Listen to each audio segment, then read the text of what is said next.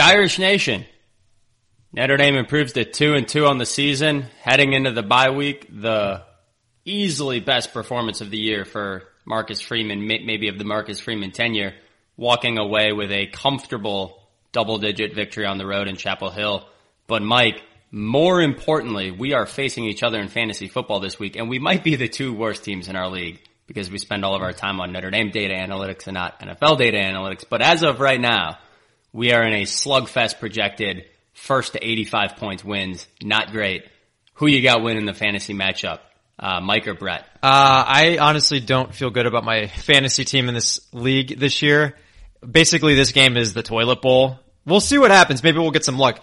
But I've had horrible QB luck already. Like my, my two QBs that I drafted already hurt. I have Tua now. I think he's going to be fine. It looks like he might be fine. He was in concussion protocol. That's up in the air a little bit about whether or not he's going to play his next game, but just horrible, horrible luck. He got, he didn't play the entire game. So I'm not feeling too good, but I think if there were a team that I was able to somehow pull it off against, frankly, Brett, I think it's, it's your team. So, uh, at this point, anything's possible. I, I would say I'm not feeling optimistic, but yeah, I would say I'm kind of, it's a toss up for me, 50-50. And I guess if I had a pick, you got to bet on yourself a little bit. So I'll, I, will i will say that, uh, my team's going to win.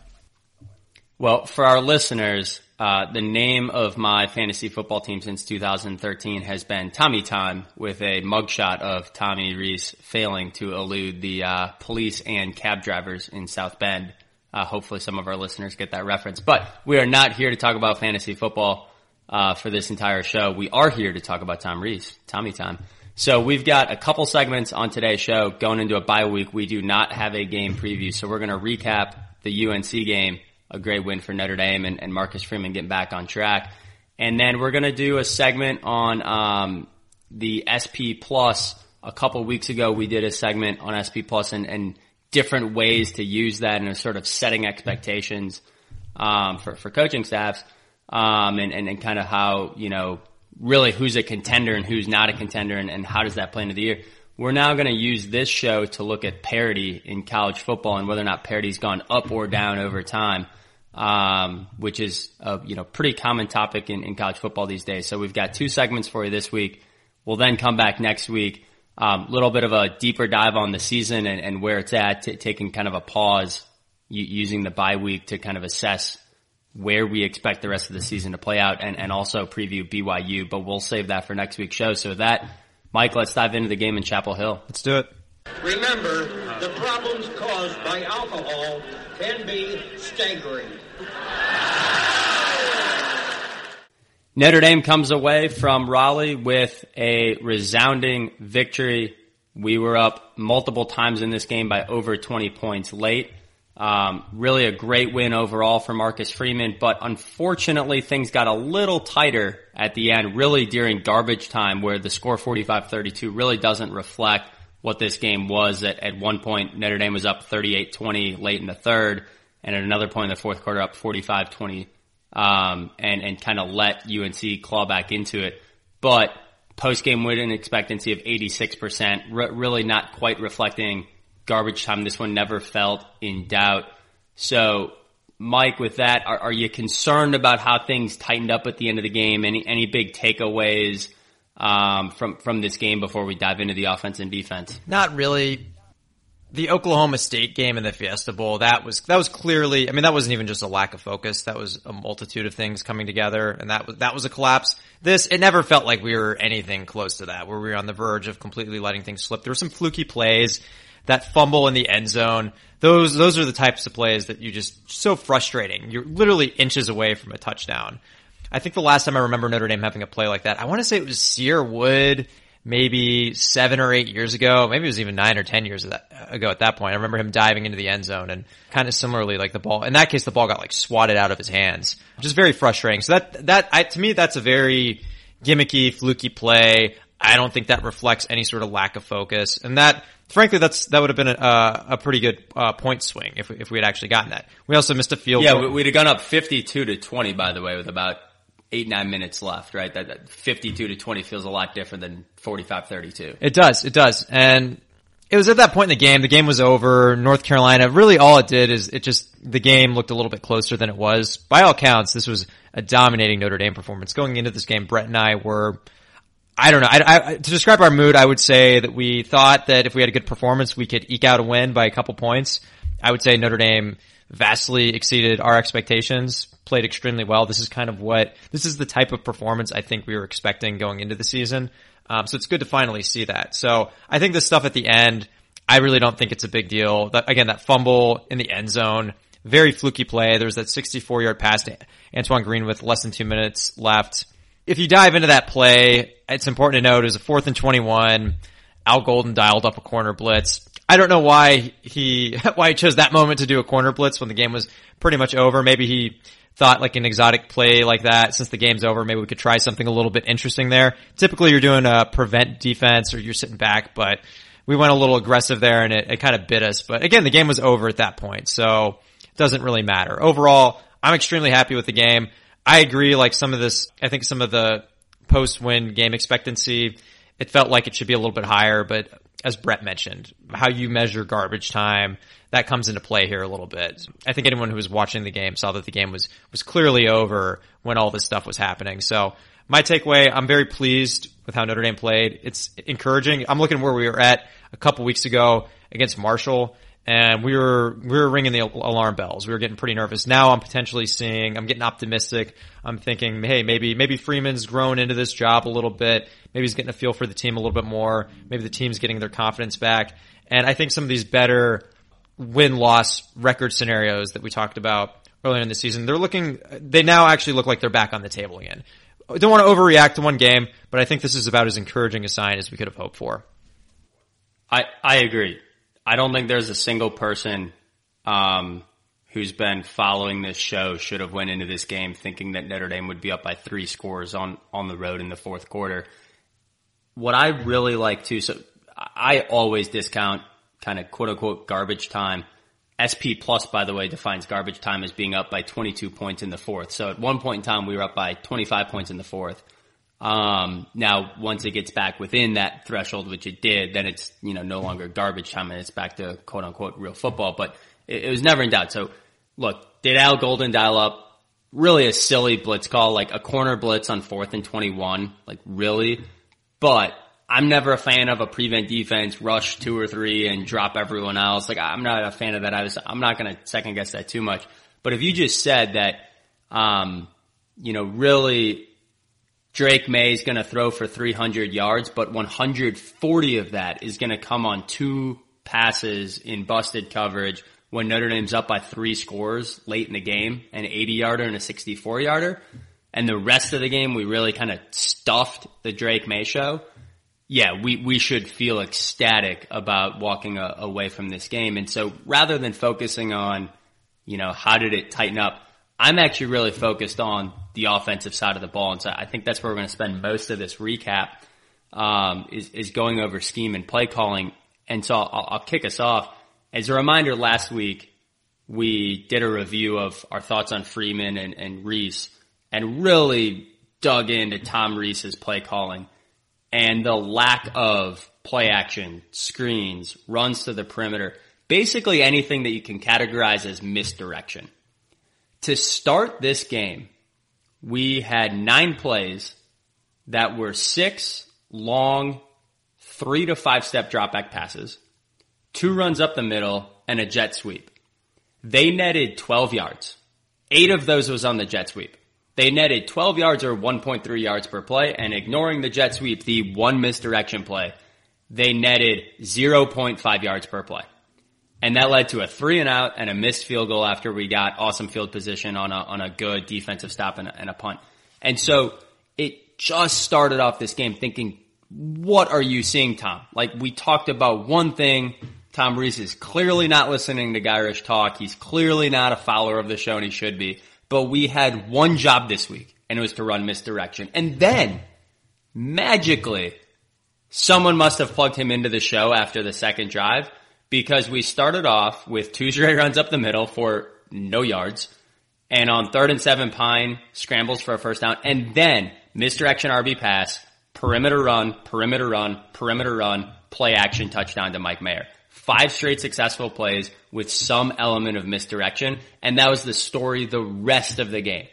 Um, that really got us on track with misdirection. We continued with misdirection. We continued with motion. We continued with play action and it was just one after the other and it eventually just wore down UNC and then the up the middle power game worked. Like the up the power game, you know, ground and pound in the fourth quarter eventually worked, but we wore them down by getting to the perimeter, by throwing different looks, by throwing misdirection, misdirection, and misdirection. If there's one word to put into the vocabulary of the Notre Dame offense, it works when they're misdirection.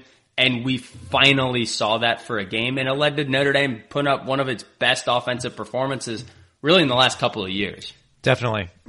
It, it was night and day. That, that first drive, I mean, the first two drives, um, early in the game when we were, again, kind of running what we would call a bit more of a vanilla offense. It, you could just tell it was a slug. It's kind of what we'd been used to seeing the last couple games. But then once, once Rees started mixing it up with more of this misdirection, things just opened up. It was, it just, there was just clearly, uh, a, a, step function or like a light switch that kind of went on and the offense just started, started humming. And then this is a, a point that we made, we've made this point a lot, of, uh, frankly, like quite a few times, but we think these, a mindset you hear a lot in football is, hey, you need to establish, you need to use the power run game to establish these types of plays, like the play action, these jet sweeps, the misdirection. What we're kind of seeing, and this is what we've been saying, we think that's a bit of a myth. We think that you can actually do the opposite. So by doing these misdirection plays, by doing a lot of plays that are meant to keep the uh, the defense on their heels a little bit, you you get them to hesitate a little bit. They second guess certain things, and then and then once you kind of do that, and they're kind of on their heels a little bit, then you can start working in some of these up the middle power running type plays, and they're actually more effective. And I think that's what we saw here. We saw kind of uh, certainly as the game went on, these types of plays were working a little bit better. But again, kind of getting a little bit more into this point about how important it is to pick the type of run plays that you want to do and, and especially like the timing of it. What we saw kind of, I would say overall something that we saw is like when we ran up the middle versus when we ran outside. So when we ran outside, 6.3 yards per carry. So more successful. That was something we mentioned last week. The outside run plays, they just seem to be working better for now. It fits our skill set better. I understand why coaches say that they want the power run game up the middle, but as we were saying, it seems like you can actually establish you can actually make that more effective by establishing other parts of the offense. Now, the runs up the middle, so it's 15 carries for 5.9 yards. So not is not that much lower actually, not as much lower as you would think. But what you have to do here is you have to exclude Estime's 29 yarder. So if you take that out of the equation, so that was a bit of an outlier play, then that brings you down to 4.2 yards. And that's not horrible, but that is a lot different than 6.3 yards per carry. And this is again, this is circling back to a point that I, I made earlier, is that most of these runs up the middle, the ones that were more successful, were later in the game when we had them down back on their heels and they're worn out, tired. A lot of these misdirection plays were clearly chipping away at them. So it seems like that's seems like that's the formula there. It's, you can work these types of plays in a little bit more as the game goes on. Our stance is just bashing and, up. The, oh, go ahead, Brett. No, I was, I was just gonna say, and, and by the way, that makes sense if you think about how to break down a defense. Just pushing a defense up the middle doesn't really make them work that hard. They're already standing there. But if you make like 300 pound defensive tackles have to run to the perimeter, if you make linebackers have to sprint across the field and go make a play on the boundary, if you have linebackers like having to like stay focused on is my guy in motion? Who's my coverage? Do I need to hand someone off? It makes them a half step slower mentally. And by the end of the game, it makes them a full step slower physically. Like you're just making them work harder. And so, you know, that 5.9 yards up the middle, or if you sort of exclude the outlier of the Estime run later on in the game, it, it's really 4.2 yards. But that was more like two or three yards, just like we've seen in the first three games, um, in the first half. And so to me, this is just a recurring theme. Chris Tyree is really athletic. Logan Diggs is really athletic. Audric Estime, even as a quote unquote power back, is really good when he gets into space. And we're not going to see a lot of teams that can tackle those guys on the perimeter. We're not going to see a lot of defenses that can, you know, tackle Lorenzo Styles on a jet sweep. And we talk about this with our own defense. One of the biggest weaknesses of our defense is being able to hold containment, being able to kind of keep the play within the tackles. Well, we're more athletic than other teams. Go use that to our strength. And the biggest thing I come back to is this just isn't that complicated. And it honestly makes me very happy with this game, but almost more frustrated with Tom Rees that in the first quarter we had a 25% success rate. Like in the first quarter, we went right back to where we were of just pounding our head against the wall, trying to smash it up the middle like this is 1990s Bob Davie's, Lou Holtz football, and it's just not. And when he gets creative and when he moves it to the outside, things work. So the rest of the game, the, the first quarter, we had a 25% success rate. One in four plays were successful. The next three quarters, the success rate was 63%. Offenses want to be in the high 40s. 63% is like Joe Burrow LSU territory. Like Tom Rees could do no wrong in the second, third, and fourth quarters. And I just, I'm so happy he figured it out in the second, third, and fourth quarter. I don't understand how the first nine plays of the game that he got to spend all week scripting. Those are the plays the offensive quarter spends the most time thinking about. Why were they run up the middle, run up the middle, run up the middle, long pass, long pass, long pass, long pass? Like I, I just, I don't understand it but I'm really happy we figured it out and we saw misdirection. And I'm hoping that like the more and more that the evidence is just directly in front of you, we'll start leaning into those strengths. Yep, I agree. It was good to see. It's frustrating that we're doing the same thing in the first quarter. He got he got into the misdirection a little bit more quickly this game, so I think that was good. So maybe maybe this will be a theme each week. This week, we kind of threw we threw some plays just straight down the garbage disposal. That's frustrating. I don't know if Tommy has if kind of the intent behind this is try to feel out what the defense is doing a little bit, and then he can call call the rest of his game accordingly. But it still seems like a waste to just kind of throw some drives completely down the drain early on. So I don't know. Hopefully, I guess not next week because it's a bye, but hopefully when we when we play BYU next, we're just doing this right out the gates. We're just doing misdirection. We're taking advantage of our athletes. And BYU, look, BYU, they have not gotten off to as good a start as I think people were expecting the season. We, we were thinking they would probably, especially on defense, we were thinking it would be a tougher game. But even if they were playing as well as expected, frankly, we have better athletes than them, and these types of plays really take advantage of that. And like we were saying, it's like when you when you do these plays where they have to count for your athletes, they get tired. They're, I personally, I agree with you, Brett. I think that the defense is going to, that they're going to tend to get more tired from those types of plays. And then once they're a little tired, that's when you, that's when you come in and you hit them with the hammer a bit at the end of the game. I think kind of within that theme of misdirection, play action, just gonna, I'm just gonna mention a few stats here. So play action. So we had 10 plays, 8 for 10, 164 yards or 16 yards per attempt. That's a very high, that's a very high number and three touchdowns. So clearly extremely effective we're getting a lot out of it. Non-play action. I mean, look, Pyne had a pretty solid game. It, that's not horrible either. 16 for 24 for 125 yards, but five yards per attempt and no touchdowns. So clearly you're seeing the play action here just in these numbers, how effective they are. Now, are you going to be able to do, you can't do play action every single play, obviously, but I think, I think what you got to do is you just keep pushing it until you start seeing those diminishing returns. And I don't think we're there yet. So I think we can push this even more. I think that's how you find what the, the ideal ratio is of play action to not play action. And then screens, we mentioned screens, need to work more of those in. That takes advantage of our athletes. Five for five on screen plays for 33 yards. No big hitters, but seven yards per attempt. And generally these types of plays, they're, I would say, they take advantage of your athletes, but they're also, they're also safer. You're not, it's less likely you're going to have a turnover on these types of plays. So I, I would say from a, I'm going to sound like a finance nerd here, but from a from a risk reward standpoint, these that, that's that's really good. Seven yards per attempt on, on these types of plays, and I think four or five had successful yardage, so very high success rate. And and this goes back to putting Drew Pyne in a position to succeed. Like when someone goes in motion, when you run an RPO, when you run play action, when you run a screen, all of those concepts force the defense to show their hand right? Like if, if you run a receiver just in a very simple motion, you immediately know whether or not the defense is in man or zone. If someone is following the receiver in motion, they're in man. If someone's not following the receiver, they're in zone. Um, if you run an RPO and, you know, play action handoff, you immediately know whether or not they're crashing down on, on to stop the run or if they're dropping back into coverage. And giving Drew Pyne that advantage, like giving Drew Pyne a tell from the defense just puts him in a better place to succeed. And do I wish that we had, you know, Mike Floyd out there or Golden Tate or Chase Claypool who could just go and, you know, dominate people or Will Fuller just run by people and you got DeShone Kizer with a first round cannon throwing him the ball?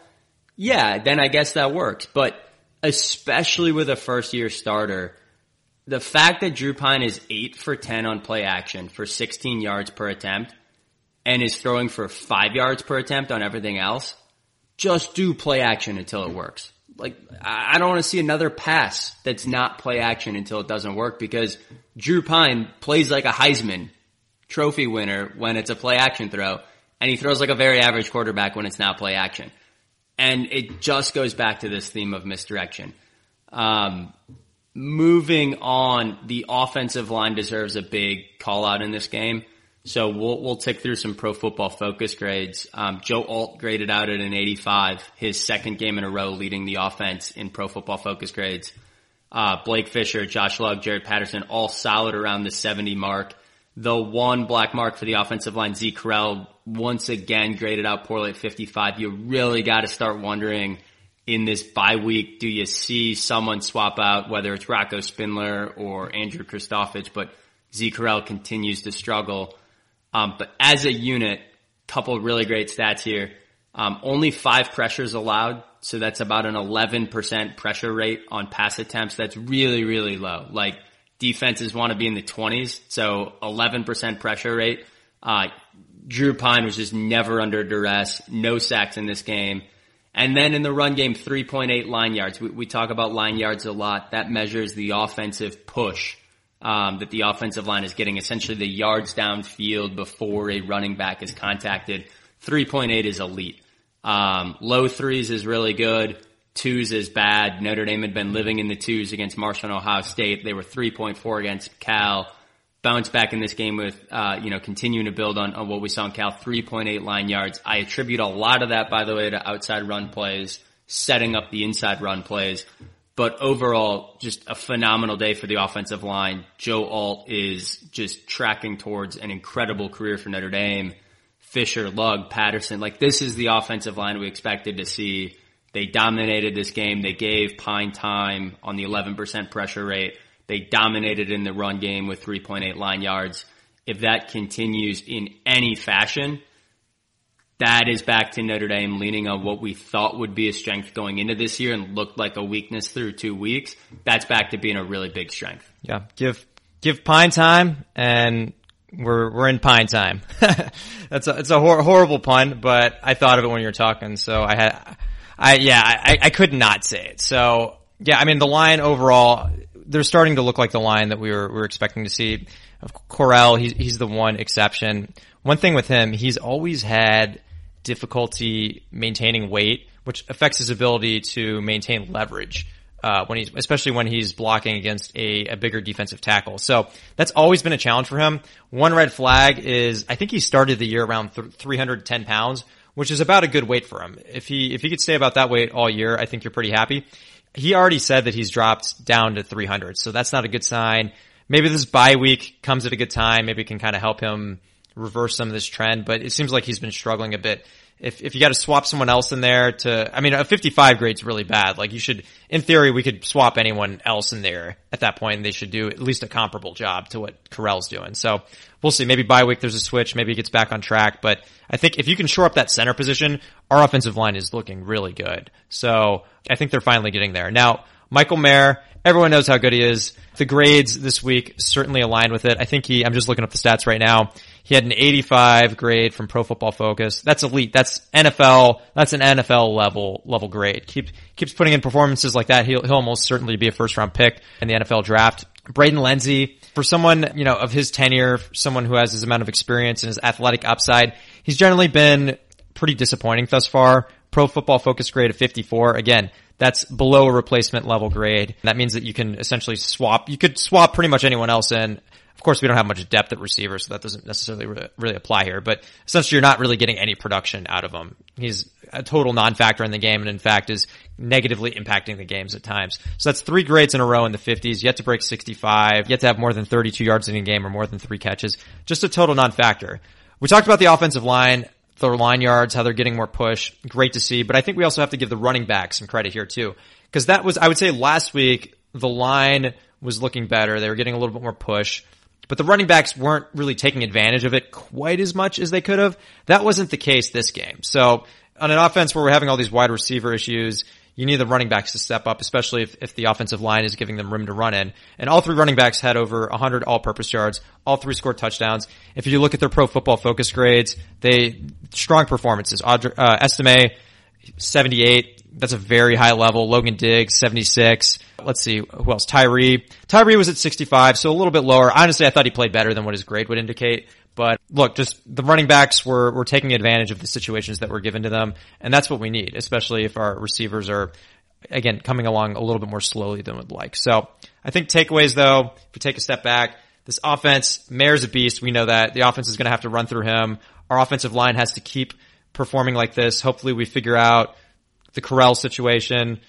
or he, or he steps up and he just starts playing better. And then we're, our backs are, are performing how we thought they would at the beginning of the year. So hopefully they can continue that as well. And then the one area of upside is hopefully Styles, Thomas, maybe even Merriweather. He hasn't gotten much playing time yet, but he's someone who's very athletically gifted. One of those guys that beat writers are always asking about in press conferences. So if he can come along, you know, there's a little upside there if the receivers can start playing better. But I'm not, I wouldn't bet on it. I just haven't seen enough from them to assume that in two weeks they're gonna all of a sudden be these studs. I think it's we're going to have to rely on on what we said: Mayer, offensive line, running backs, and hope that Pyne does a pretty good job as a game manager. And maybe he'll improve and he can do a little bit more of that as, as the game goes on, but or as the season goes on. But I think that's right now that has to be the formula, and I think that's what we have to lean on. I'm, I'm going to turn to the defense in a second, but wanted to spend one more minute on Mike Mayer. It's so easy for us to not talk about Mike Mayer just because he's so good. He's arguably the best tight end in, in Notre Dame football history, and he's he's knocking on the doors for you know really some all time records that are held by Tyler Eifert and, and Kyle Rudolph. But there's just a couple that I want to highlight to really give kind of a double click on just how good he is. He caught seven passes in this game. Six went for first downs. That is absurd. That like when he gets the ball, he's getting past the line, line to gain. The other one that I love is contested catches. We actually talked last week about how Braden Lenzy is maybe on the wrong side of this stat and juxtaposing that. So a contested catch is a true 50-50 ball. So if you go and look at pro football focus grades, contested catch across the entire country, every year it's like right on 50%. So that's average. It's a 50-50 ball. Mike Mayer is now at 67% this year that's absurd. Like no one goes and gets 80 or 90%. So he is up there. Like when it's a 50-50 ball, Mike Mayer just wins way more than he should. Um, that showed up in this game where, where he was two for three on contested catches. He's, he's six for nine on the season through four games. It's a big reason, especially in the red zone, why he's got three touchdowns, um, in the last three games. So what Mike Mayer is doing is so special. He's going to play in the NFL next year. We've got eight more games to enjoy number 87 wearing a Notre Dame uniform and we just got to soak up every snap he's out there because what he's doing is statistically absurd. Um, switching to the defense. So this is the side of the ball where it really felt like the fourth quarter kind of tainted the stats. Um, overall UNC ended the game with a 37% success rate, which is really good for our defense. Offenses ideally want to be in the high 40s if you're keeping a defense below 40%, they're just never staying on schedule. Um, UNC had a 50% success rate in the fourth quarter. So if you remove that, UNC's success rate was closer to 30%. So really for the first three quarters when this game, um, was still, you know, not quite to blowout territory, um, Drake Maye was getting nothing. I think he had 140, 150 passing yards through three quarters he was under duress all day. The havoc was great. The success rate was low. So Notre Dame was keeping them off schedule and generating disruptive plays. So this wasn't just a bend not break defense. This was getting after the quarterback, creating havoc, deflecting passes, getting in the backfield. So overall, I, I thought this was against arguably a top 10 offense in the country right up there with how Notre Dame performed against CJ Stroud. I thought it really reiterated just how elite Notre Dame's defense is. You know, other than two long passes and garbage time, just kept a very explosive offense in check. And, and I think more so than our offense, the defense won this football game over the course of three quarters until they kind of let th- things slip and, and, maybe lost a little focus down the stretch. Definitely. Uh, going into this game, unanimously, this UNC's, I think we all agreed, top 10 offense. The QB Maye playing extremely well. And we thought that their, you know, we thought their their receiver group was was good, and that was before we found out that uh, the Downs was actually coming back, who is uh, their their biggest playmaker. So, as far as competition level, what type of te- test you're giving your defense? This is about as tough a test as I mean, Ohio State. I would say Ohio State is certainly a tougher certainly a tougher test than than UNC's offense, but outside of that, UNC really good offense. So if your defense is holding them holding them down to success rates a success rate below 40 it means you're, you're really you really have them on their heels. They're really struggling to move the ball on you regularly. And then on top of that Brett as you said we also generated a very high havoc rate and a lot of that came from the front seven. So that was great to see. That's something that earlier in the season we weren't seeing as much. We were expecting our front seven to be more disruptive we finally started to see it more last week against cal that theme continued this week and then I think another thing we'll get more into player player grades on the defensive side in a bit. But I think w- one thing that we talked about last week was, okay, great. The defensive line finally against Cal, they showed up. However, the, the linebackers actually did not have a great day in the office that week. This, this week, both units played really well. So the front seven as a whole had a very strong performance. Surprise, surprise, very high havoc rate. So I was very pleased with how, how, how they played. They can, they continued some trends from last week. We kept them off schedule. We gave up some explosiveness again, I think some of these, the scary thing is some of these numbers would be even better if, if you, uh, if you threw out some of these, some of these plays that happened, uh, under what was essentially, maybe not technically garbage time per the definition by SP Plus and some of these other, uh, analytics, uh, models. But essentially, if you kind of throw that out, I mean, I think our defense is, is looking even better. So really, really good performance. I mean, if we even just look at just how many sacks we got to make, four sacks, pressure, 18 of his 39 pass attempts, nearly 50% of throws, he was just under duress the entire, the entire game essentially. So please, I think also from the running game standpoint, we didn't allow them to get anything going on the run. Early in the game, Maye was able to scramble a little bit and get some yards, but we bottled that up a little bit more as the game went on. We made, overall, we made them one dimensional, and then even when Maye, even, even the, the passing component was, was generally not as effective as you would have liked it to be from UNC's standpoint. Um, a lot of the big plays were later in the game. So hopefully we continue this trend. I, I think as far as this goes, this is a really encouraging sign for our defense going forward. Yeah, what I really liked was the depth showed in this game, especially on the defensive line.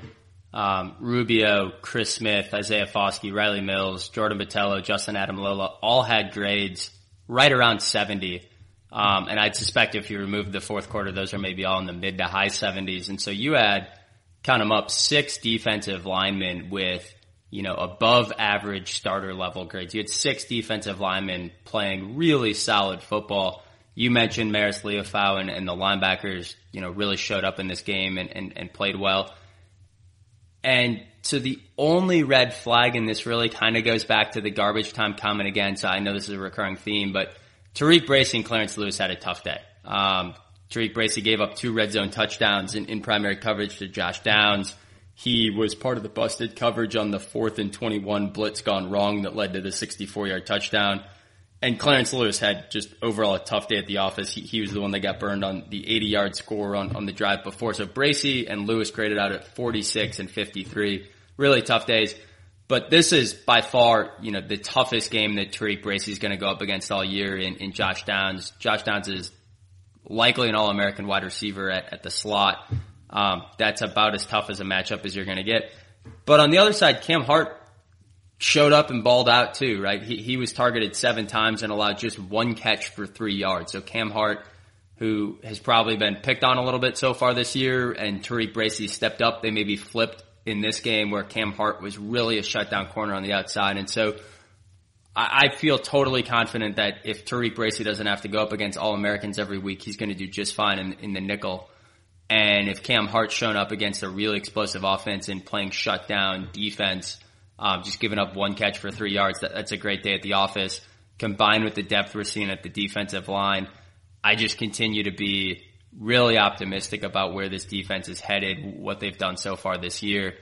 And so, Mike, maybe to wrap up the UNC recap, next week I think we'll go into a deeper dive on where to expect the next eight games to go. We'll, we'll use the bye week to sort of assess the season as, as we're at the one third mark.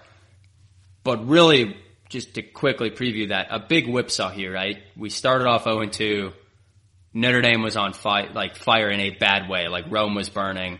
Um, came out of the Cal game with some optimism, but still a bunch of yellow and red flags and, you know, kind of squeaked by still. And then now we got a dominating game. So we're going into a bye week. We've, we've got BYU coming up, a, a ranked team in Las Vegas that's technically a home game for us, but on a neutral field and, and obviously closer to Utah than it is to South Bend out in Las Vegas. What's your quick reaction knowing what we'll dive more into next week, but what's your quick reaction on what the new ceiling is for this team, the new floor? Where do you think the rest of the season shakes out? Yeah, I mean, so obviously a lot of great takeaways from this game. The units that we thought would be strengths coming into this year really showed up and that's a great sign. I think, I think we've seen a formula now for the identity of this team and I think it's an identity that we can use to win most of our games. I think where it's going to get challenging is when we're playing some of these I mean, we don't really have that many elite teams. Clemson certainly is an elite team. The schedule's changed a bit. USC, they were looking like that elite offense that we were worried about. That was essentially our takeaway on them was if USC is going to be good, it's going to be because they have an elite offense. So it looked like that was the case with them the first few weeks, but they hadn't really played anyone of note. And then they finally go to Oregon State. Not a great team by any means. And they, they really struggled. They, they almost lost. They ended up winning, but so maybe USC is not quite as good as we thought they were a week ago. They might still be a top 10 team, but those two games are, to me, those are the toughest, those are the toughest two games. I think there's a decent chance we could split one of them if, if we're able to keep playing like we played this week. That being said, I don't want to overreact one week. We played well this week, clearly had some red flags the first couple games of the season, the first few games of the season. So I don't think you can totally dismiss that. It's still very possible that we're going to have games where we show up and we just don't have it. We're struggling. The lines aren't playing how how we expected in the trenches. So I think if you if I had to pick a record, I think I would say eight wins this year feels about right. I don't think I'm worried. I don't think I'm nearly as worried about six and six or or or, uh, or worse than that now. I think um I think seven or eight wins feels pretty appropriate now. If if the next couple weeks we keep we put together we string together more performances like this, then maybe at that case maybe maybe nine wins feels appropriate, and maybe maybe I feel comfortable that we're going to win the rest of our games and we'll and you know we could split USC and Clemson, but we're not we're not quite there yet. So I'll, I'll kind of have to see how that goes. It's also worth noting a couple other teams in our schedule that we thought would be uh, easier games. I think Syracuse is probably the one uh, worth noting the most right here, but Syracuse that might actually be a tougher game than we were anticipating. So we'll see. It's still early in the season, but uh, overall optimism is a lot higher than what it was a couple weeks ago. Certainly uh, two weeks ago.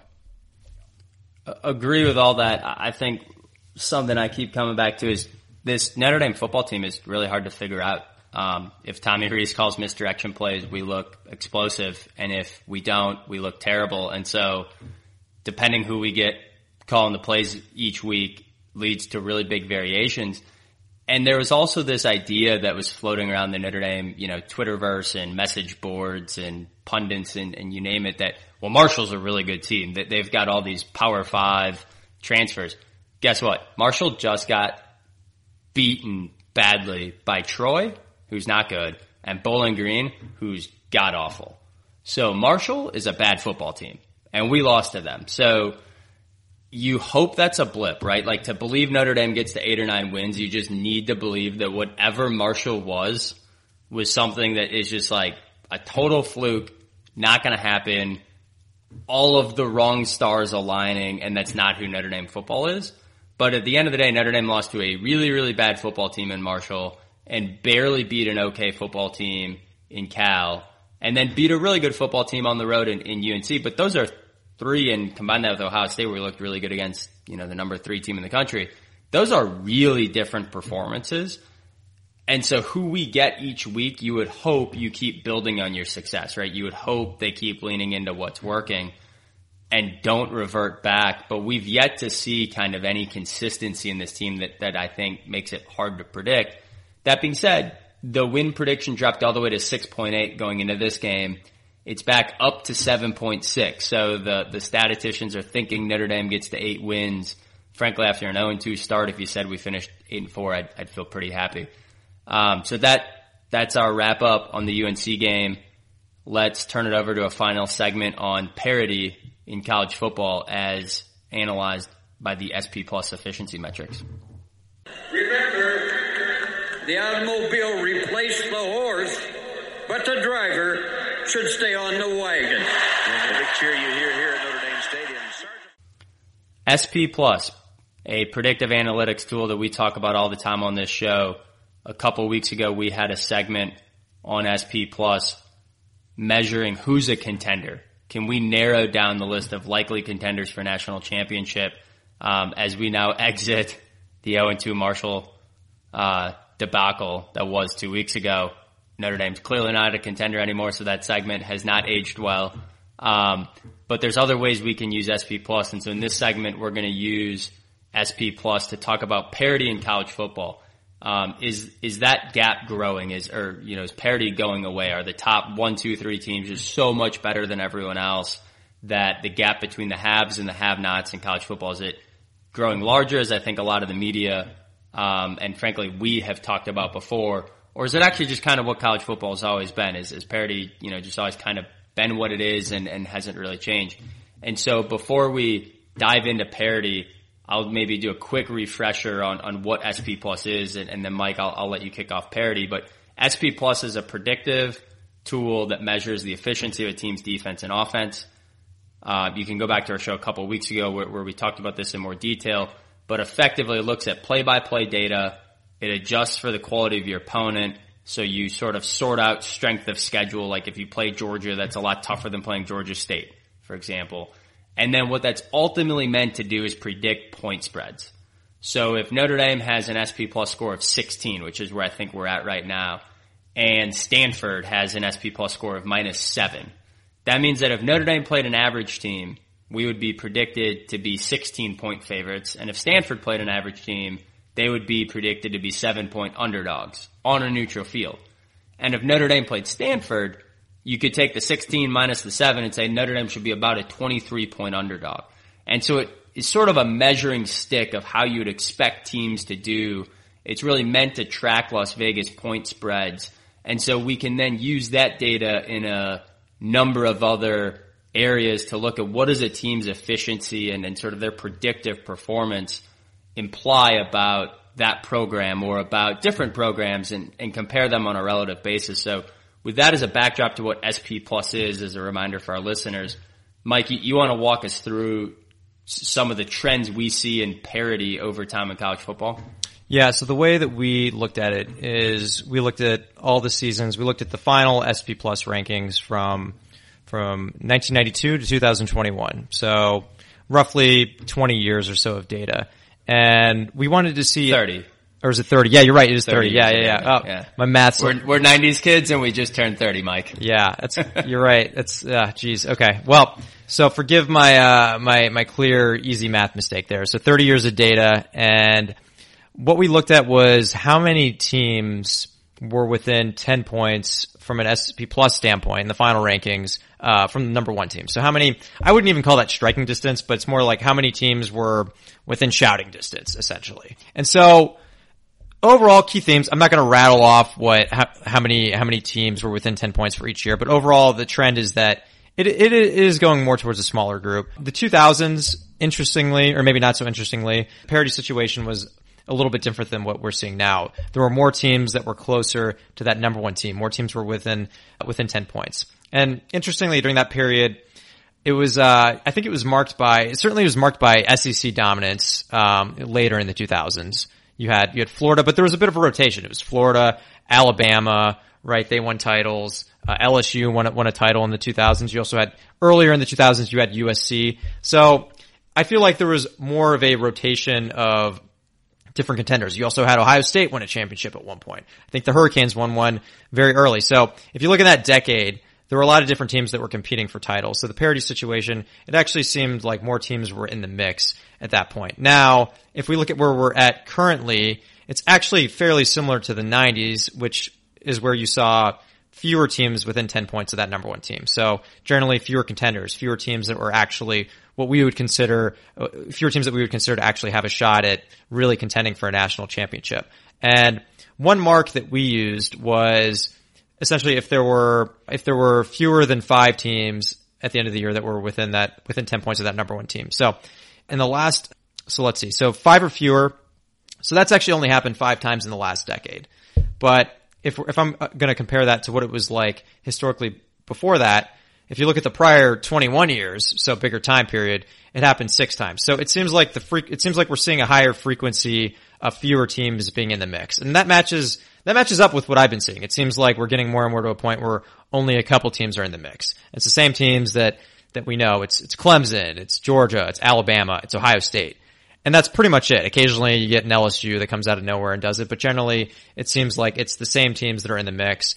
And the data seems to be matching that. Again, particularly when we compare it to the 2000s. In the 90s, interestingly, there were there were there were fewer teams back then that were that were in the mix too. So we're we're more similar to the 90s, but even even when you consider that, I think the parity has um has gone away a little bit more even compared to that. So again, I think this matches up with what with what we're all seeing in college football today. If you look at recruiting, like we've done analyses on recruiting data and how just the top teams are consolidating more and more, more and more talent. This is, we're starting to see this in, in this SP plus data.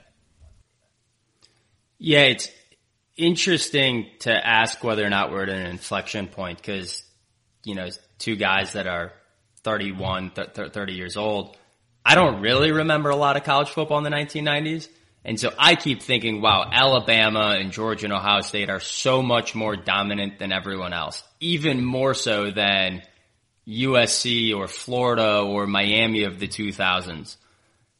But if you take that back to the 90s and the Florida State teams and the Nebraska teams and the Tennessee teams, they were just as dominant as the Alabama teams were today. And so it led us to this conclusion of a little bit of a mixed bag, right? Parity has definitely gone away relative to the 2000s, but not necessarily versus the 90s. And so we cut the data sec- a second way. Forget the gap to the number one team what about the gap between number 10 and number 25? So are the Notre Dames and, you know, maybe Baylor, Oklahomas of the world that are sitting around number 10 in a certain given year, are they pulling away from, say, the number 25 team? And that, interestingly, is not showing any trend um, change over time. So 2021 actually was the smallest gap between number 10 and number 25. So last year, the number 10 team in SP Plus, if they played the number 25 team, would have only been a four point favorite. That is actually the smallest gap in the last 30 years. And it's really averaged like eight to nine points and there's no discernible trend. It averaged eight to nine points in the 2010s. It averaged eight to nine points in the 2000s. It averaged eight to nine points in the 90s. So this idea of is there a growing gap of the haves and the have nots? Maybe for the number one, two, three, maybe for Alabama and Georgia, but are we just seeing more blowouts? Are we just seeing, you know, a group of five to 10 teams that are just way far and above better than everyone else in college football? The data actually says no. The data says that the game is just as competitive for top 25 matchup as it's ever been. For top five matchup, it's definitely showing more dominance in the last five to 10 years than it was in the 2000s. But that gap between number 10 and, and number 25 is, is not necessarily changed. And so then the last thing we looked at that I thought was pretty interesting was who's holding that dominance. So Alabama has finished in the top five of the SP plus for 13 straight years. In fact, they finished in the top three. So Alabama is now just on a 13 year run of sheer dominance. Um, Clemson has been in the top five for seven plus years, or for, for, seven straight years. Georgia has been in the top five for four of the last five. Ohio State's been in the top five for the last seven of nine. So those four programs have basically owned college football for a decade. That's actually though not that different than history. So I'll rattle off a few, but Florida State from 1987 to 2000 was in the top five 14 straight years. Nebraska in the 90s, 8 out of 10 years. Florida in the 90s, 8 out of 9 years. Uh, Miami in the early 2000s, 506. USC in the 2007 in a row. Florida in the late 2000s, 4 in a row. So there's a lot of historical examples of what Alabama, Clemson, Georgia, Ohio State are doing. I think the big question is with recruiting and with NIL, are we at an inflection point where those maybe five year stretches or 10 year stretches just turn into permanent? Maybe that's pretty subjective, but we've seen runs like this before in college football of true kind of dominant programs that are just in the top five for a decade. Um, maybe not quite at Alabama's level, but I really think it comes back to are we seeing an inflection point because of recruiting and NIL? Yeah, I think you're you're absolutely right, and this is this is what the data showed us. Ten to twenty five. In my mind, that doesn't seem just anecdotally, just watching games. That doesn't seem any different to me. It seems like the level of chaos has been about the same. But yeah, I mean, compared to like when I grew up watching college football, which was really started in the early 2000s, it seemed like going into a season, more teams had a real shot at, at winning a title. So compared to that, the parity situation has definitely changed recently to where it's it's more of an upper crust of top top three, top five teams that are that are true contenders. But yeah, I, I do think it's I, I found it really interesting that that the 90s was was was marked by a somewhat similar situation to what we're seeing now. But when you take a step back and you think about it, it's it, like what you said, Brett. It's FSU. They were dominating in that period of time. Nebraska, those Nebraska teams were really good, and people forget that just because Nebraska's been pretty bad lately.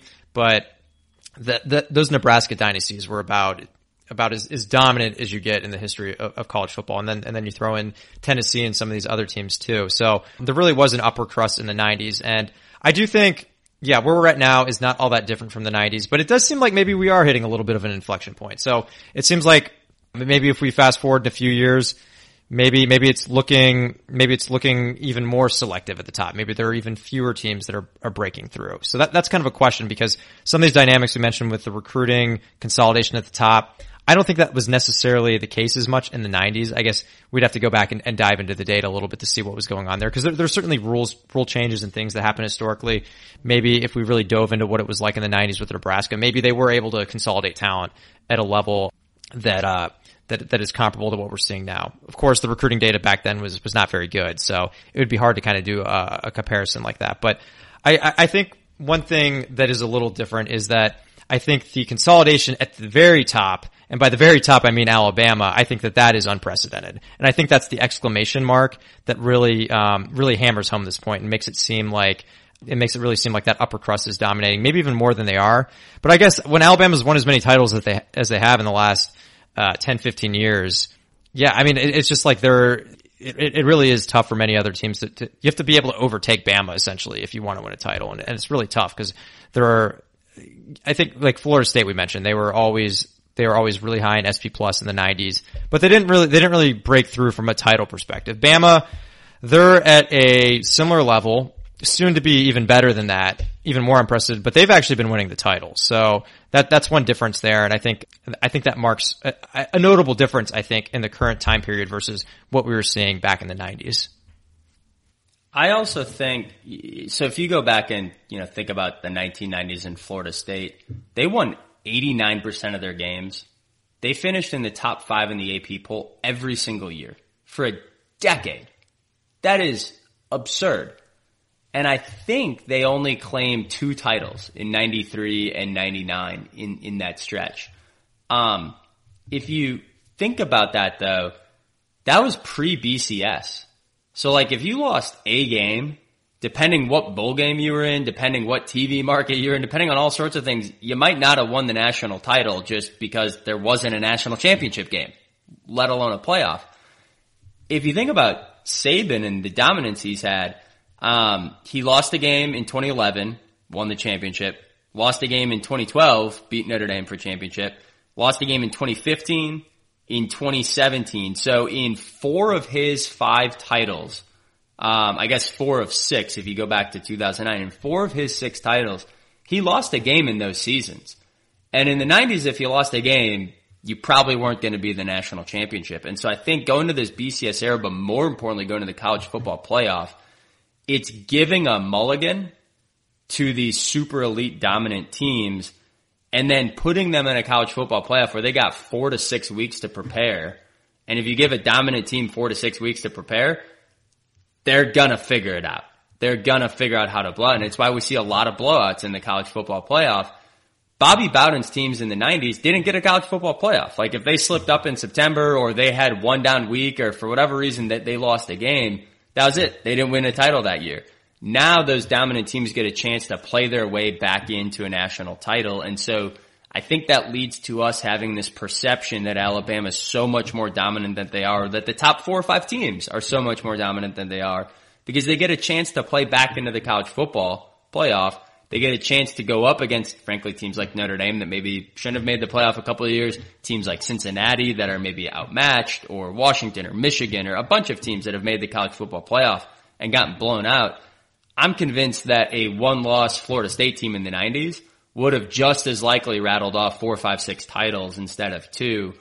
And so wrapping up this segment, it, it's really interesting that I came into, um, this research on, on SP Plus and parity, thinking that for sure parity's gone away in college football. For sure Alabama's and Georgia's and Ohio State's of the world are more dominant than anything we've ever seen. And for sure, the gap between what Notre Dame is doing and the number 25 team or, you know, just kind of these top 5, 10 programs versus everyone else.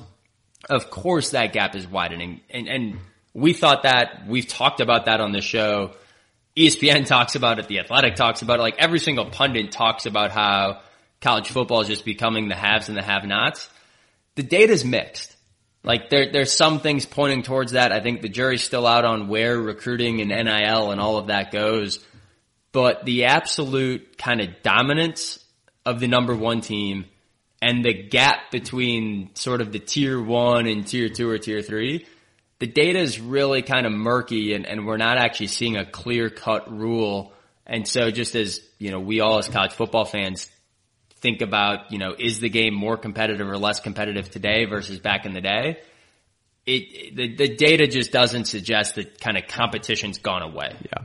Yeah. I, I agree. And I, I think that's a great point. I think if, if you went back to the nineties and established the postseason structures that we have now, I think you, I think you would see something similar because you're essentially giving these teams a cushion, and on average, they're going to do really well and dominate most teams. And you eliminate the component where if you have a bad game, all of a sudden you're thrown out. So I think you would see something similar. Now the question for me going forward, and the last last three four years, I think we've seen uh, fewer teams. 2020 is a bit an exception. Also, COVID year, so there's some weird stuff going on with that year. So 2020 is the one recent year that's a little bit higher in terms of number of teams within 10 points of, of, of, the top team. But overall, it seems like the last few years we're seeing fewer and fewer teams that are actually closer.